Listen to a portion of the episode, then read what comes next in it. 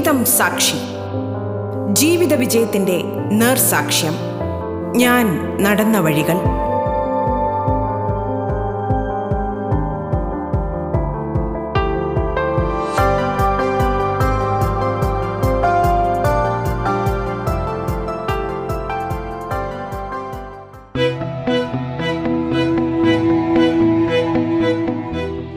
നമസ്കാരം പ്രിയ ശ്രോതാക്കളെ.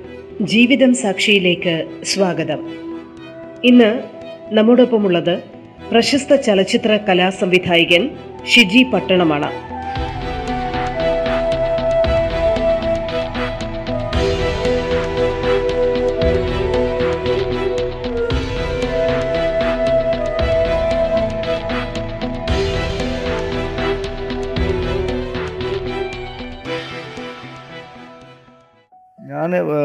To point zero work ചെയ്യണ സമയത്തായിരുന്നു നമുക്ക് ഈ രജനി സാറിനെ ഒന്ന് അടുത്ത് കാണണം എന്നൊക്കെ ഉള്ളൊരു ഭയങ്കര ഓൾറെഡി ഞാൻ അദ്ദേഹത്തിന് ഭയങ്കര ഒരു ഫാനാണ് വളരെ പഴയ സിനിമകളൊക്കെ കുറേ കാണുന്ന ഒരാളാണ്. അപ്പോൾ അദ്ദേഹത്തിനൊന്ന് അടുത്ത് കാണാനുള്ള ഒരു ആഗ്രഹത്തിന് വേണ്ടിയിട്ട് ഞാൻ പല രീതിയിൽ മാനേജറിനോട് ചോദിച്ചു സാർ ഒന്ന് പോയിട്ട് മീറ്റ് ചെയ്യണം. ഒന്ന് ഒന്ന് കാണ കണ്ടോട്ടെ? എന്നൊക്കെ ചോദിച്ചപ്പോൾ മാനേജർ പറഞ്ഞു ജോ സാറ് ഫ്രീ ടൈമിൽ പറയാമെന്നൊക്കെ പറഞ്ഞിരിക്കുമ്പോഴാണ്. ഷൂട്ടിംഗ് സ്റ്റാർട്ടായി.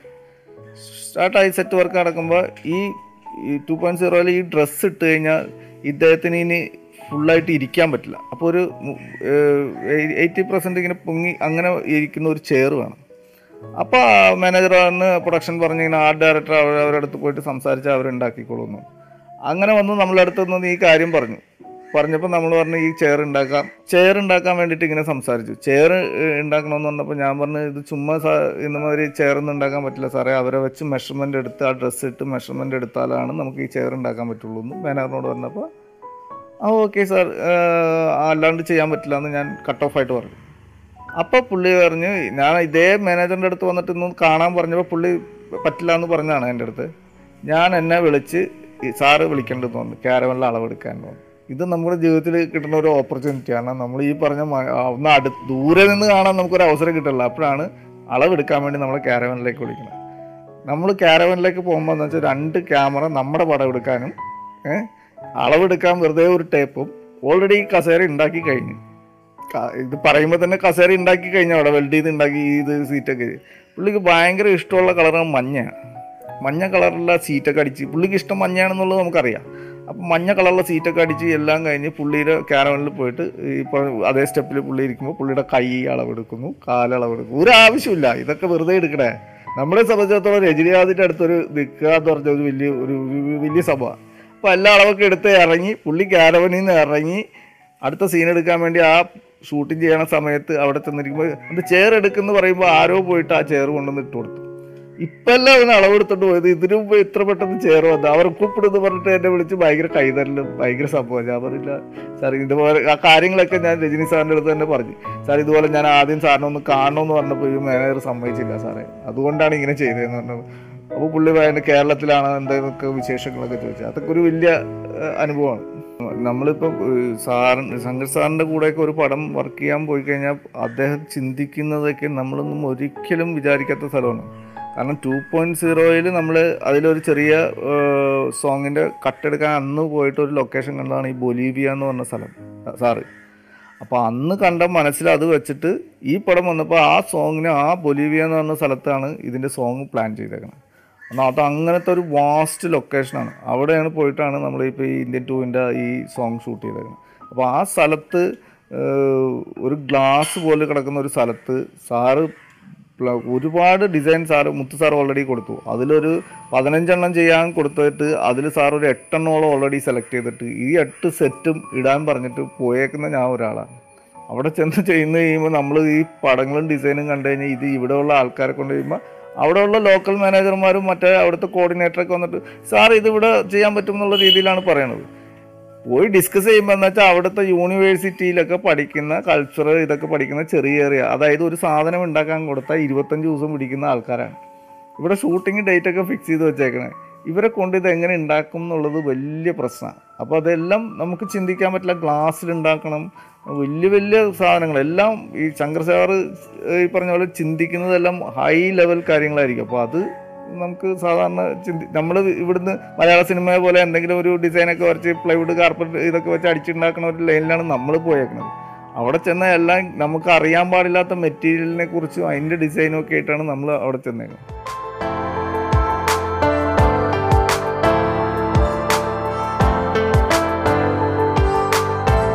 നിങ്ങൾ കേട്ടുകൊണ്ടിരിക്കുന്നത് ജീവിതം സാക്ഷി. അവിടെ ചെന്ന് അവിടെയുള്ള കുറേ ആളുകളായിട്ട് സംസാരിച്ചു. അവിടുന്ന് കുറേ കോർഡിനേറ്ററിനെയൊക്കെ കിട്ടി. ആ പല പല കോളേജിലെ ഈ പറഞ്ഞ പോലെ ഫൈൻ ആർട്സ് ഡിസൈൻ ചെയ്യുന്നതും ഈ ഇങ്ങനെ മേക്ക് ചെയ്യുന്ന അവരൊക്കെ കണക്ട് ചെയ്ത് അവരൊക്കെ കൊണ്ട് ഈ സാധനങ്ങളെല്ലാം ഉണ്ടാക്കി. ഈ പറഞ്ഞ പോലെ ഒരു ആറേഴ് ദിവസം ഷൂട്ട് ചെയ്ത് ഗംഭീരമായിട്ട് ആ സോങ് കംപ്ലീറ്റ് ചെയ്തു. നമ്മളിപ്പോൾ പറഞ്ഞാൽ ഇവിടെ നമ്മുടെ ഇവിടുന്ന് വലിയ സിനിമകൾ ചെയ്യുമ്പോൾ മദ്രാസിൽ ഒരു തമിഴ് പടം നമുക്ക് ഒരു ഒരു സാർ മുത്തു സാർ ഒരു പടത്തിനെ കുറിച്ച് നമ്മൾ പറയുന്നു വിളിച്ചു കഴിഞ്ഞാൽ നമ്മുടെ മലയാളത്തിൽ ഇവിടുത്തെ മലയാളം ചെയ്യുന്ന ആ ഡയറക്ടർമാരെ എന്റെ സുഹൃത്തുക്കളായ കുറച്ച് ഒന്ന് രണ്ട് ആളുകളുണ്ട്. അവരെയൊക്കെ വിളിച്ചിട്ടാണ് കൊണ്ടുപോകുക കാരണം പണ്ട് പഴശ്ശിരാജയിൽ അവർ അസിസ്റ്റന്റായിട്ട് ഉണ്ടായിരുന്ന ആളുകളാണ് ഇന്നിപ്പോൾ മലയാള സിനിമയിലും അറിയപ്പെടുന്ന വലിയ ആർട്ട് ഡയറക്ടർ അപ്പോൾ അവരൊക്കെ ഇന്ന് ഇങ്ങനത്തെ വലിയ ഓപ്പർച്യൂണിറ്റി വരുമ്പോൾ അവർ ഇവർക്കും ഇവിടെയും വിളിച്ചുകൊണ്ട് പോകുക എന്നുള്ള ഒരു പരിപാടിയുണ്ട്. നമ്മളെ സംബന്ധിച്ചിടത്തോളം പുറത്ത് പോകുമ്പോൾ ഒരു ഗ്രൂപ്പ് ഓഫ് ടീം നമ്മൾ മലയാളികൾ ഉണ്ടെങ്കിൽ നമുക്ക് കുറച്ച് കാര്യങ്ങൾ ചെയ്യാൻ പറ്റും. കാരണം അവിടുത്തെ ആൾക്കാർ രാവിലെ വരിക അഞ്ച് മണിക്ക് വന്ന് ആറ് വൈകുന്നേരം ആറ് മണിയാകുമ്പോൾ അവർ പോകും അപ്പോൾ അതുകൊണ്ട് പുതിയതായിട്ടൊരു സിനിമ എന്ന് പറഞ്ഞു കഴിഞ്ഞാൽ അറ്റ്ലിയുടെ ഒരു പുതിയ സിനിമയുടെ കാര്യങ്ങൾ മുത്തുസാർ പറഞ്ഞിട്ടുണ്ട്. സൗദി അറേബ്യയിലാണ് അതിന്റെ ഒരു ഷൂട്ടിംഗ് പ്ലാനിങ് നടക്കുന്നത്. ഷാറുഖ് ഖാന്റെ പടം. അപ്പോൾ അതാണ് ഇനിയിപ്പോൾ അടുത്ത ഒരു പ്രോജക്റ്റ് നമ്മൾ കുറച്ച് ആളുകളൊക്കെ സ്വരൂപിച്ച് കൊണ്ടിരിക്കുകയാണ് കാരണം ഇപ്പോൾ വാക്സിൻ രണ്ട് ഡോസ് എടുത്ത ആൾക്കാരെ സ്വരൂപിച്ചിട്ട് കൊണ്ടുപോയാലാണ് അതിന്റെ ഒരു വലിയ ഹ്യൂജ് സെറ്റും പരിപാടിയൊക്കെയാണ്. അപ്പോൾ അതിനാണ് ഇനി അടുത്ത നമ്മുടെ ഒരു സിനിമയുടെ പ്ലാനിങ് മലയാളത്തിൽ ഇപ്പോൾ യൂഷ്വലി ഇപ്പോൾ ഒരു രണ്ട് സിനിമ കമ്മിറ്റ് ചെയ്തിട്ടുണ്ട്. അപ്പോൾ അതിന്റെ ഒരു പ്രോസസ്സിങ് പരിപാടി നടക്കുന്നുണ്ട് ഒരു സൈഡിൽ അതിന്റെ പണി നടക്കുന്നുണ്ട് ഓൾറെഡി ആറ്റ് ടൈം ചെയ്ത ഒരു മൂന്ന് പടം കന്നഡയിൽ ലൈഫ് ഈസ് ബ്യൂട്ടിഫുൾ എന്ന് പറഞ്ഞ ഒരു പടത്തിന്റെ ഒരു പോർഷൻ ചെയ്തിട്ടുണ്ട്. അഹല്യ എന്ന് പറഞ്ഞൊരു പടം. അത് എനിക്ക് തോന്നുന്നു കുറച്ചും കൂടി ഒരു ബെറ്റർ സിനിമയാണെന്ന് തോന്നുന്നു. കാരണം ആ സിനിമയിൽ നമുക്ക് ഈ പറഞ്ഞ കന്നഡയിലൊന്നും വലിയ കണക്ഷൻ അങ്ങനെയൊന്നും ഉണ്ടായില്ല. പക്ഷെ ഒരു സിനിമ ചെയ്തപ്പോൾ അതിൽ ഹീറോ ഹീറോയിൻ റെക്കമെൻഡ് ചെയ്തിട്ട് ഇപ്പോൾ രണ്ട് സിനിമ വേറെ വന്നിട്ടുണ്ട്. അതിന്റെ കൂടെ ഇപ്പോൾ വേറൊരു പേരിട്ടിട്ടില്ല ഒരു പടവും കൂടി കന്നഡയുടെ ഓൾറെഡി ഇപ്പോൾ നടക്കുന്നുണ്ട് ഷൂട്ടിങ് ഇപ്പോൾ ഓൾറെഡി കന്നഡയിൽ ഒരു മൂന്ന് പടം ചെയ്തിട്ടുണ്ട്. ഈ അഹല്യയുടെ ബാലൻസ് ഒരു കുറച്ച് ദിവസം ഷൂട്ടിംഗ് ഉണ്ട്. ഇതൊക്കെയാണ് ഇപ്പോൾ പുതിയ പ്രോജക്റ്റും പരിപാടിയൊക്കെ ആയിട്ട് നിൽക്കുന്നത്. നമ്മൾ ഈ ആർട്ട് ഡയറക്ടർ എന്ന് പറഞ്ഞൊരു മേഖലയിൽ ജോലി ചെയ്യുമ്പോൾ ഏറ്റവും അധികം ബുദ്ധിമുട്ട് അനുഭവിക്കുന്ന ഒരു കാര്യം എന്ന് വെച്ചാൽ പെട്ടെന്ന് ഏതെങ്കിലും ഒരു സിനിമയൊക്കെ ചെയ്ത് അതിന്റെ ബാക്കി എപ്പോഴാണ് തുടങ്ങണേന്ന് പറയില്ല. പെട്ടെന്ന് ആർട്ടിസ്റ്റിന്റെ ഒരു ഡേറ്റ് വന്നിട്ട് മറ്റന്നാളെയാണ് ഷൂട്ടിംഗ് എന്ന് പറഞ്ഞിട്ട് നമ്മളോട് പറയാം. ഇത് കേട്ടപടി എല്ലാം വേറെ പല കാര്യങ്ങളിൽ നിൽക്കണായിരിക്കും കുടുംബവും അതും ഇതൊക്കെ ആയിട്ട്. അപ്പോൾ അതൊക്കെ വിട്ട് അതിന്റെ പുറകെ വീണ്ടും പോകും. ചെന്ന് ഒരു മാസം പത്ത് പതിനഞ്ച് ദിവസം ഷൂട്ടിങ് കഴിഞ്ഞ് കഴിയുമ്പോൾ വീണ്ടും അടുത്ത സിനിമയുടെ വേറെ ഒരു ബാലൻസ് പോഷൻ. ഇങ്ങനെയൊക്കെ ഉള്ള ഒരു ലൈഫ് കാരണം ഫാമിലിയിലെ കാര്യങ്ങൾ നമുക്ക് വളരെ കുറച്ച് സമയങ്ങളാണ് പലപ്പോഴും കിട്ടുന്നത്. ഇപ്പോൾ ഈ കോവിഡ് ബന്ധപ്പെട്ടിട്ടാണ് ഇപ്പോൾ വീട്ടിൽ നമ്മൾ കുറച്ച് സമാധാനത്തോടെ ഇരിക്കുന്നത്. എന്റെ ഫാമിലി എന്ന് പറഞ്ഞാൽ എന്റെ വൈഫ് ഫസ്ന മകൻ അമാൻ ആയിഷ ആസ്മി എന്ന് പറഞ്ഞ മകൾ. അങ്ങനെയാണ് നമ്മുടെ ഒരു ഫാമിലി ഇത് എന്റെ മകനാണ് അമാൻ. ഇപ്പോൾ എട്ടാം ക്ലാസ്സിലാണ് പഠിക്കുന്നത്. ഇയാൾ ഒരു സിനിമയിൽ അഭിനയിച്ചിട്ടുണ്ട്. വിജയ് സൂപ്പറും പൗർണമി എന്ന് പറഞ്ഞ സിനിമയിൽ യാദൃശ്ചികമായിട്ടാണ് അതിനകത്ത് ആസിഫായിട്ട് ആ വണ്ടിയിൽ ആക്സിഡന്റ് ആവുന്ന സീക്വൻസിൽ അന്നത്തെ ചെറിയ പയ്യൻ ഇവനാണ്. ഇപ്പോൾ ഇത്തിരി വലുതായി എന്നുള്ളൂ. അന്ന് ചെറിയ ചെറുക്കനായിരുന്നു. പ്രതീക്ഷിക്കാതെ അങ്ങനെ ഒരു അഭിനയിച്ചു. അതിന് നൂറ് ദിവസം ഓടെയും അതിന് അച്ഛനും മകനും ഹൺഡ്രഡ് ഡേയ്സിന്റെ ഒരു ശില്പമൊക്കെ കിട്ടിയത് ഭയങ്കര സന്തോഷമുള്ള ഒരു ദിവസമായിരുന്നു അല്ലേ? ഭാവിയിലേക്ക് ഒരു നടനൊന്നും പ്രതീക്ഷിക്കണില്ല. എന്നാലും ശ്രമമുണ്ട്. അവന് പോലീസുകാരനോ ആകണമെന്നാണ് അവന്റെ ആഗ്രഹം. അതാണ് അവന്റെ ലക്ഷ്യം. ഞാനും അതിനെയാണ് പ്രോത്സാഹിപ്പിക്കുന്നത്. എന്ന് വെച്ചാൽ സിനിമ അഭിനയത്തെക്കാളും നല്ലത് നാടിനെന്തെങ്കിലും നന്മകൾ ചെയ്ത് നല്ല മിടുക്കരായ ഒരു പോലീസുകാരനാവണമെന്നാണ് എന്റെ ആഗ്രഹം. പരസ്യങ്ങളിലൊക്കെ ആദ്യകാലത്ത് കുറച്ച് പരസ്യങ്ങളിലൊക്കെ അഭിനയിച്ചിട്ടുണ്ട്. ഒന്ന് രണ്ട് പരസ്യം ശ്വേതാ മേനോന്റെ കൂടെ ഒരു പരസ്യത്തിൽ സെറ്റപ്പ് ബോക്സിന് ഏഷ്യനെറ്റിന്റെ പരസ്യത്തിൽ അഭിനയിച്ചിട്ടുണ്ട്. ഒരു സൈക്കിൾ വെച്ച്. വളരെ ചെറുപ്പത്തിലെ ഒന്ന് രണ്ട് പരസ്യങ്ങളിലൊക്കെ അഭിനയിച്ചിട്ടുണ്ട്. അതിനുശേഷമാണ് ഞാൻ ചുമ്മാ ഒരു ദിവസം ഒരു ഞായറാഴ്ച കൂട്ടിക്കൊണ്ടുപോയി അങ്ങനെ പോയിട്ടാണ് വിജയ് സൂപ്പറിൽ അതിൽ അഭിനയിച്ചത്.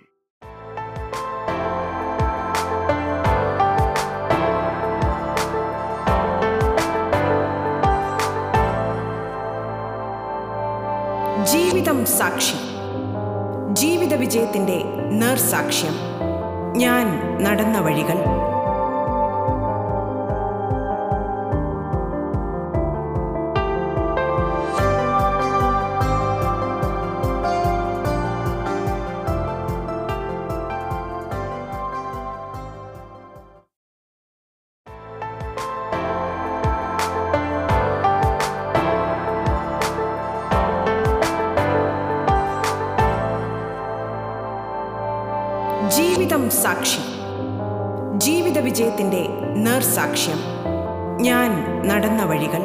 നമുക്കൊപ്പം പ്രശസ്ത ചലച്ചിത്ര കലാ സംവിധായകൻ ഷിജി പട്ടണമാണ് ഉള്ളത്.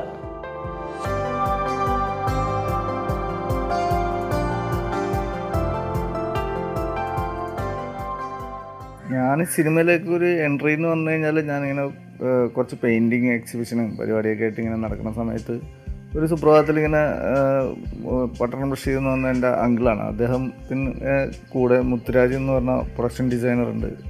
വലിയ സിനിമകളൊക്കെ ചെയ്യുന്നത് അദ്ദേഹം ആന ഗുരു എന്ന് പറഞ്ഞ സിനിമക്ക് അതിന്റെ സെറ്റ് സേലത്ത് ഇടുന്നതിനെ കുറിച്ചും ചർച്ച ചെയ്ത് പുള്ളിയുടെ കൂടെ ഒരു ദിവസം വീട്ടിൽ വരെയും അങ്ങനെ ഏഹ്, പരിചയപ്പെടുകയും.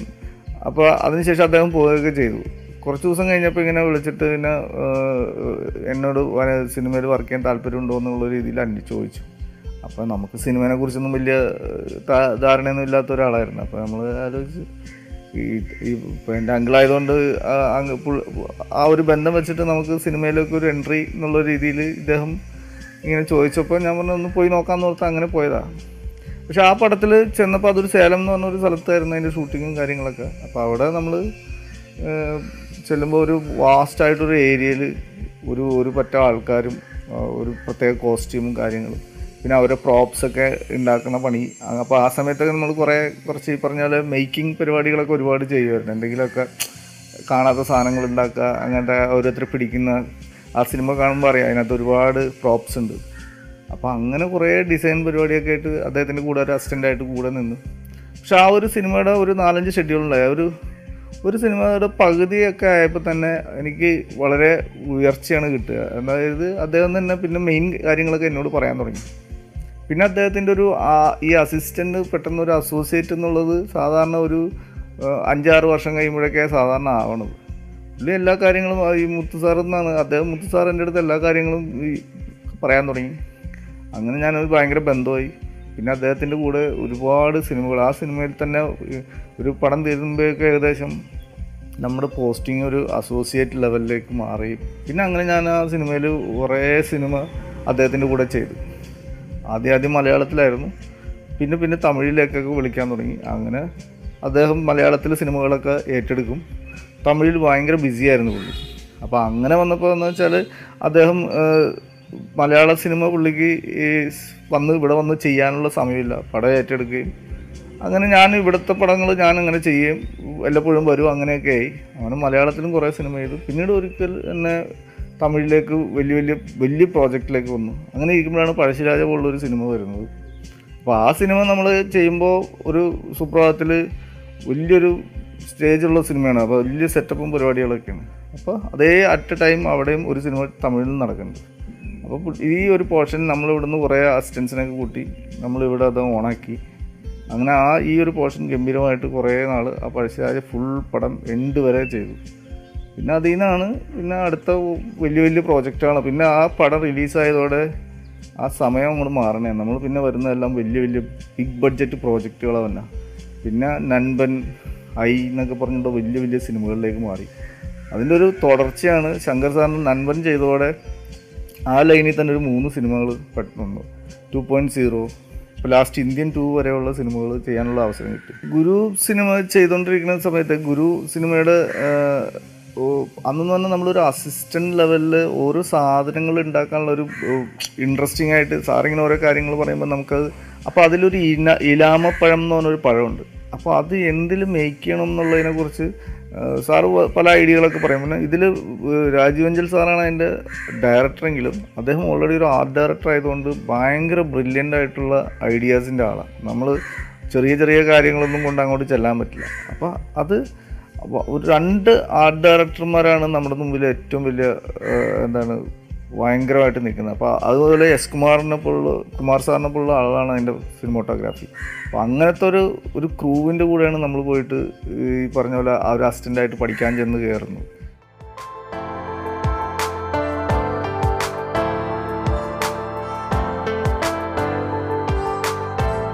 നിങ്ങൾ കേട്ടുകൊണ്ടിരിക്കുന്നത് ജീവിതം സാക്ഷി. അതിന്റെ ഒരു ഓർമ്മ ശരിയാണെങ്കിൽ അതിൽ ഈ ഒരു ഈ ഉച്ചയ്ക്ക് ബ്രേക്ക് സമയത്ത് ആണ് അതിലൊരു കണ്ണ് കാഴ്ച തിരിച്ച് കിട്ടുന്ന ഒരു സീക്വൻസ് ഷൂട്ട് ചെയ്യണം. അപ്പോൾ ഒരു കഷ്ണത്തിന്റെ ഇടയിൽ കൂടി ഒരു ഒരു ഒരു ഗുഹ ഉണ്ടാക്കിയിട്ട് അതിന്റെ ഒരു കല്ല് ഇടർത്തിയിട്ട് അതിൽ കൂടി ഇങ്ങനെ ഒരു ലേസർ പോലെ ഒരു വെട്ടം വരുന്ന ഒരു സീക്വൻസ് ഷൂട്ട് ചെയ്യുന്നുണ്ട്. അപ്പോൾ ആ സമയം ബ്രേക്ക് സമയം കഴിഞ്ഞാൽ ഇത്രയും ക്രൂവിനെ വെച്ച് ഷൂട്ട് ചെയ്യണമുണ്ട്. ആ ഗുഹയുടെ വാൾ ഫ്രണ്ട് ഒന്ന് ക്ലോസ് ചെയ്യണം. അപ്പം നമ്മുടെ ഈ കൂല ആൾക്കാരെല്ലാം ആ സമയത്ത് ലഞ്ച് ബ്രേക്ക് ഒക്കെ ആയിട്ട് എല്ലാ ആൾക്കാരും പെട്ടു. പക്ഷേ നിസ്സാര സമയം കഴിഞ്ഞാൽ വരും. അപ്പോൾ വരുമ്പോൾ ഇത് ഷൂട്ട് ചെയ്യണമെങ്കിൽ ഇത് ഡ്രൈ ആയി ഉണങ്ങിയൊക്കെ ഉണ്ടാവണമല്ലോ. അപ്പോൾ ചെയ്യാൻ ആളില്ലാത്തതുകൊണ്ട് ഞാനതിരുന്ന് ചെയ്തിട്ടുണ്ട്. അപ്പോൾ ആ ഇങ്ങനെ നമ്മളിത് തീർക്കാന്നുള്ള ലക്ഷ്യത്തിൽ അത് ചെയ്യുമ്പോൾ ലാൽ സാർ ആ സമയത്ത് അതിലേക്ക് നടന്നു കൊണ്ടായി ലാൽ സാറ് വന്നിട്ട് ഹെൽപ്പ് ചെയ്തിട്ടുണ്ട്. അപ്പോൾ ആൾക്കാരെല്ലാം കൂടിയിട്ടുണ്ട്. ഒരാൾ ഒറ്റയ്ക്കിരുന്ന് ചെയ്യണുണ്ട് അപ്പോൾ കൂടെ വന്ന് ലാൽ സാറ് ഉള്ള ഒരാൾ വന്ന് ഹെൽപ്പ് ചെയ്തിട്ട് ഞാൻ ബാക്കി ആൾക്കാരൊക്കെ ചെയ്തിട്ടുണ്ട്. അപ്പോൾ അതൊക്കെ ജീവിതത്തിൽ നമുക്ക് മറക്കാൻ പറ്റില്ല. അപ്പോൾ ആ സമയത്ത് ലാൽ സാറിനെ പോലുള്ള ഒരാൾക്ക് നമ്മളൊരു സിനിമയിലേക്ക് ആദ്യമായിട്ട് വരുന്നു.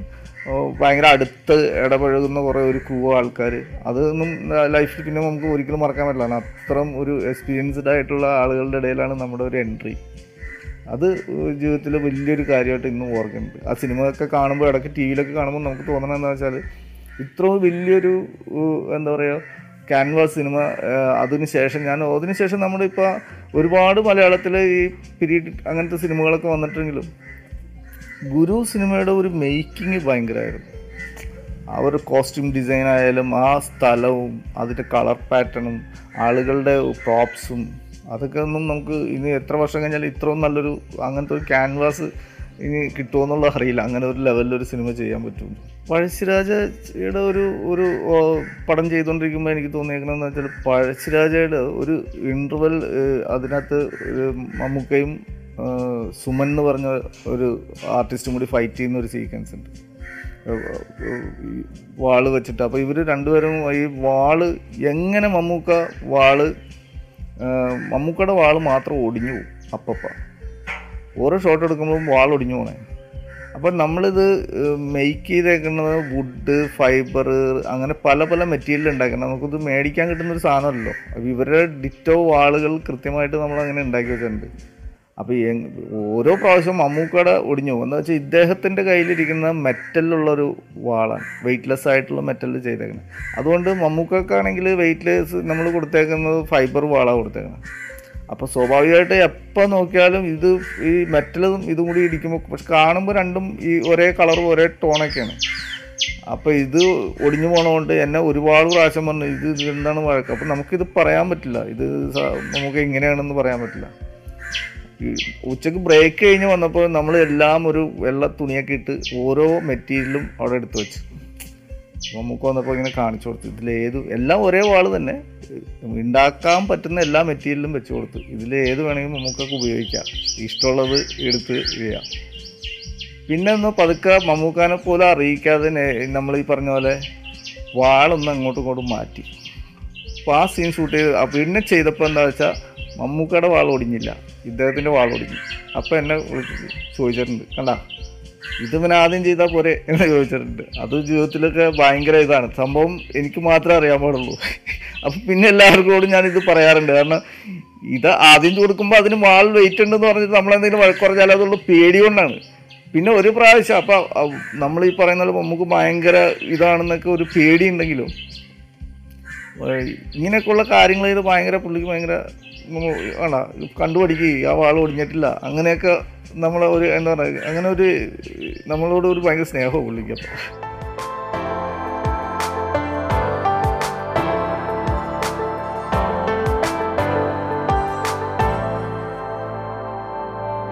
ജീവിതം സാക്ഷി.